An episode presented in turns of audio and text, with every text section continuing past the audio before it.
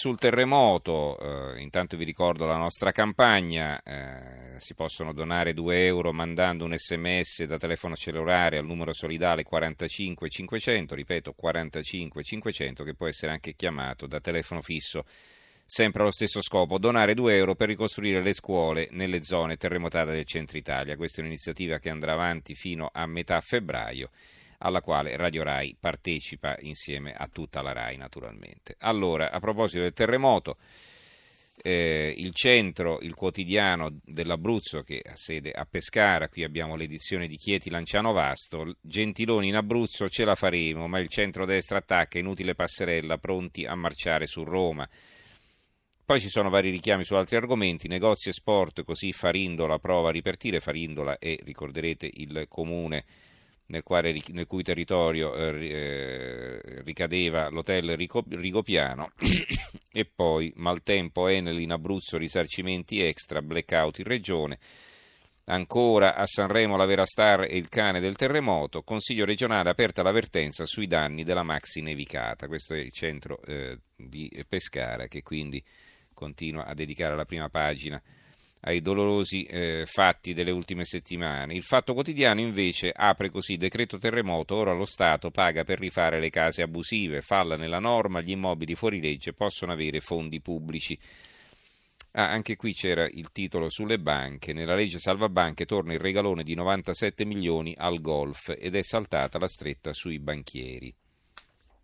Allora vi dicevo che ci sono davvero tanti titoli invece sulla eh, politica, eh, i titoli della, eh, di Repubblica, intanto l'apertura, Raggi ancora indagata, l'ira dei 5 Stelle, l'apertura della stampa di Torino, Raggi nuova tegola indagata per la scelta del superconsigliere il giornale, eh, Di Maio vuole zittire anche il giornale, lista di giornalisti nemici e poi invece eh, accanto al titolo sulla Raggi ce n'è un altro, controordine delle toghe, Alemanno non è mafioso, flop del processo mafia capitale, perché di Roma si parla anche in questi altri termini. Eh, mh, mm, libero, ecco, eh, Raggi di morte, chi la tocca resta fulminato, le vittime di Virginia.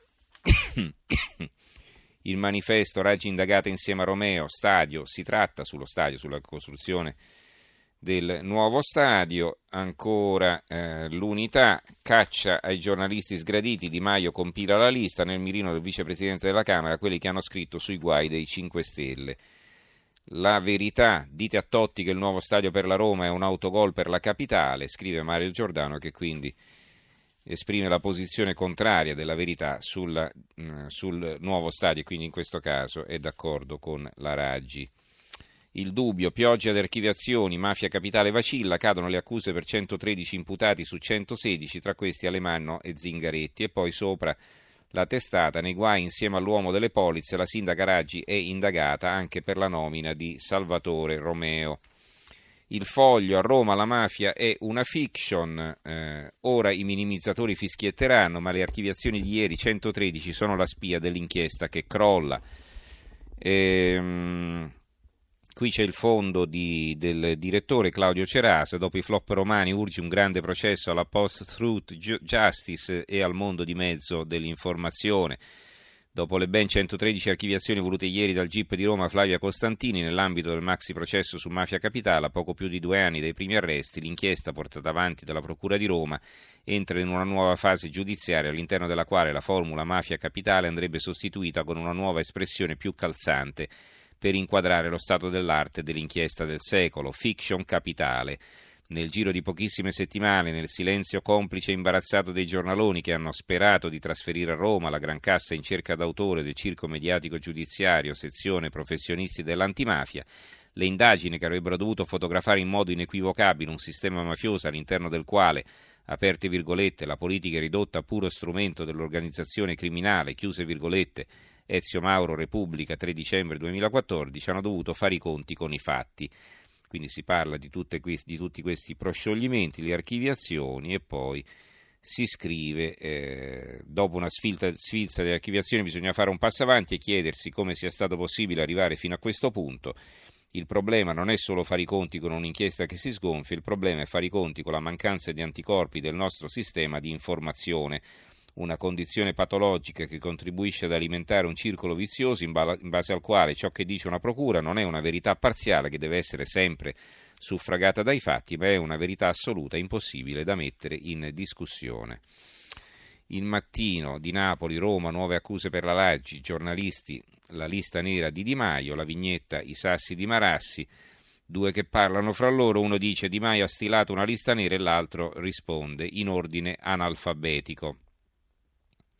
Se l'indole violenta si svela è il titolo del fondo di Massimo Adinolfi, quindi parla diciamo della violenza, eh, tra virgolette, anzi qui la mette senza virgolette, eh, della cosiddetta lista di proscrizione, insomma la lista dei giornalisti sgraditi che attaccano i 5 Stelle.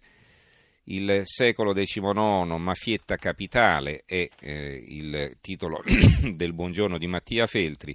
Gianni Alemano non era un buon sindaco, ma non era neanche mafioso, purtroppo è stato prosciolto e resta indagato per corruzione, ma non per mafia. Non sono mafiosi neanche un paio di suoi collaboratori, prosciolti ieri insieme ad altri 113 da varie imputazioni. E prosciogli qui, prosciogli là. L'unico politico ancora in ballo con l'accusa di mafia è Luca Gramazio di Forza Italia. Caduto nel frattempo le piste nere e quelle di un patto con la mafia siciliana, purtroppo. Purtroppo perché la piovra che stritolò Roma senza politici, fasci e sicoli non è una piovra, è un moscardino.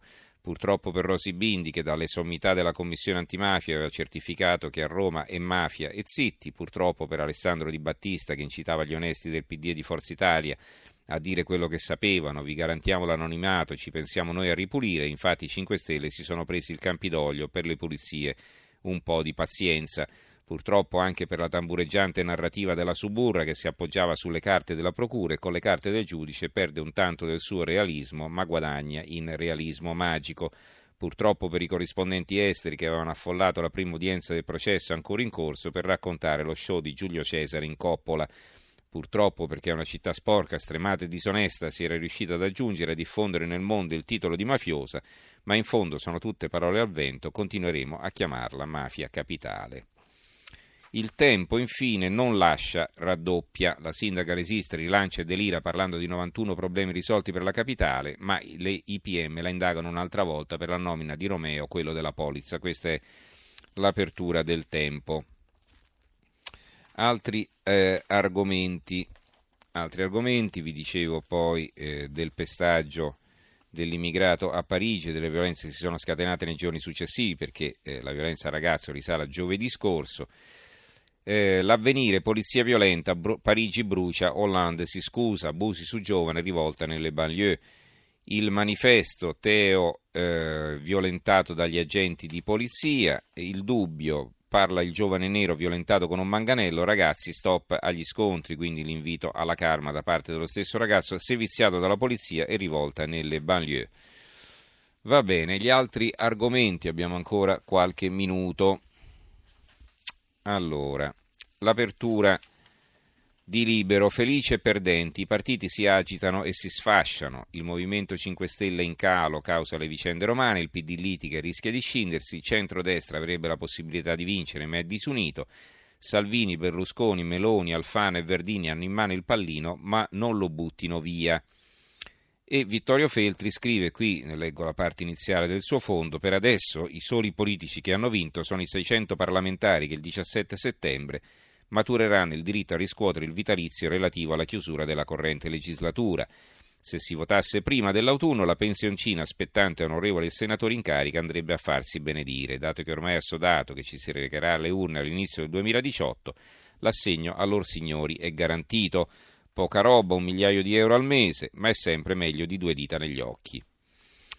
Poi si dà conto, qui e anche su altri giornali, eh, della, eh, della notizia che a Milano si sono ricordati 25 anni di Mani Pulite. Vediamo qui il titolo sul fatto quotidiano Mani Pulite 25 anni dopo, anche i giudici dimenticano. Brutta aria di Pietro e Davigo in un'aula deserta del Pala Giustizia di Milano e eh, la lettura che dal libro è diversa. Davigo ricorda Mani Pulite, l'aula è deserta, mesto anniversario, c'è un pezzo qui di eh, Filippo Facci e poi avevo visto un articolo eh, critico da un'altra parte, adesso se mi capita sott'occhio ve ne do conto. No, non ce l'ho, va bene. Allora, ehm, altre notizie. Altre notizie, intanto a proposito di inchieste, eh, la Prealpina ha una notizia eh, in esclusiva, nuovi guai per Bossi Junior, rinviato a giudizio, due truffe, 10.000 euro di debiti non pagati, che ha fatto Riccardo Bossi, ha fatto la spesa per circa 10.000 euro e non ha pagato, è stato denunciato da due commercianti. E eh, poi c'è un virgolettato, il mio assistito è intenzionato a offrire un risarcimento ai commercianti nella speranza di chiudere al più presto questa vicenda, ha dichiarato ieri il difensore di Riccardo Bossi.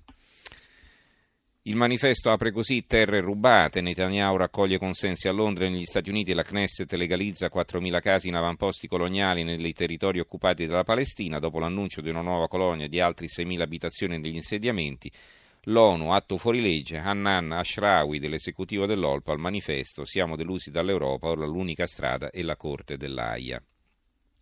L'apertura dell'avvenire, traffico di organi, un velo da alzare nella giornata contro la tratta di esseri umani, un summit in Vaticano. Francesco, ascoltiamo il grido di tanti bambini schiavi, la Santa Sede agisca l'ONU, complicità sanitarie. Eh, l'apertura della verità, asse napolitano Bazzoli Scaroni per tenersi il controllo dell'ENI, le intercettazioni del caso Ubi Banca, eh, Renzi vuole una donna a capo dell'energia, l'amministratore delegato uscente e il banchiere indagato si attivano con l'allora Presidente della Repubblica, alla fine viene nominato Descalzi. Sotto un altro grosso titolo, il boss Rai del festival tentò di ricattare Berlusconi, Ciarnò, indagato per corruzione, chiedeva una promozione in cambio del silenzio su Noemi. Sequestrate due lettere. Scuola, lo scandalo bonus libri, da Torino a Napoli le famiglie indigenti non hanno ancora ricevuto gli aiuti e questo è il titolo eh, del mattino e poi eh, infine eh, un intervista alla mamma del ragazzo che si è suicidato eh, perché non trovava lavoro, è un'intervista che troviamo sul Messaggero Veneto, questa società divora i suoi figli, la mamma del giovane suicida, lascerò il lavoro per favorire qualche ragazzo.